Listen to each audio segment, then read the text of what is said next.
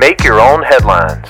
Hey, this is Dal Welsh inviting you to enjoy some random news and make the grace of God your biggest headline of the day.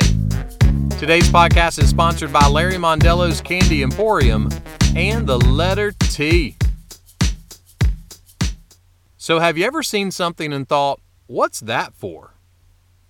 How about the pizza table? You know, that little plastic thing that comes in your pizza delivery box? It looks like a patio table from the swimming pool at Malibu Barbie's house. Well, the little legs of the table loosely keep the slices together, and the table top helps keep your pizza from slamming up against the lid of the box. In other words, to keep your dinner from being a pile of pineapple and pepperoni that looks like Jabba the Hutt, that little plastic pizza table makes sure your pizza gets to the table. Here's a tip if your pizza cutter ever breaks, you can use a Bryan Adams CD.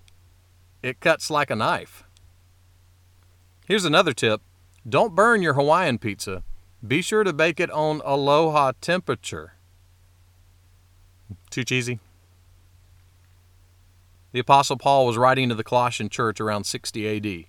He wanted to give them one thing they could be thankful for all the time. This is what he wrote about Jesus. He is before all things, and in him all things hold together. Have you ever had a time when you felt like everything was falling apart? You felt more defeated than the Buffalo Bills in the Super Bowl? When pain and anger and fear and defeat show up in the life of a Christian, they have something that matters. Someone put it this way Because Jesus holds all things together, we are held together in Him. We can roll up the mat of hopeless defeat and walk forward into our true identity as new creations in Christ. So, grab you some Hawaiian pizza and keep moving forward with Christ.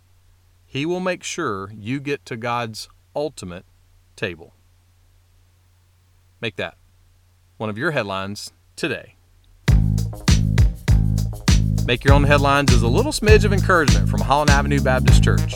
Listen Monday to Friday and catch our Holland Avenue Sermon podcast wherever you listen to podcasts. And for more positive resources, check out hollandavenue.com.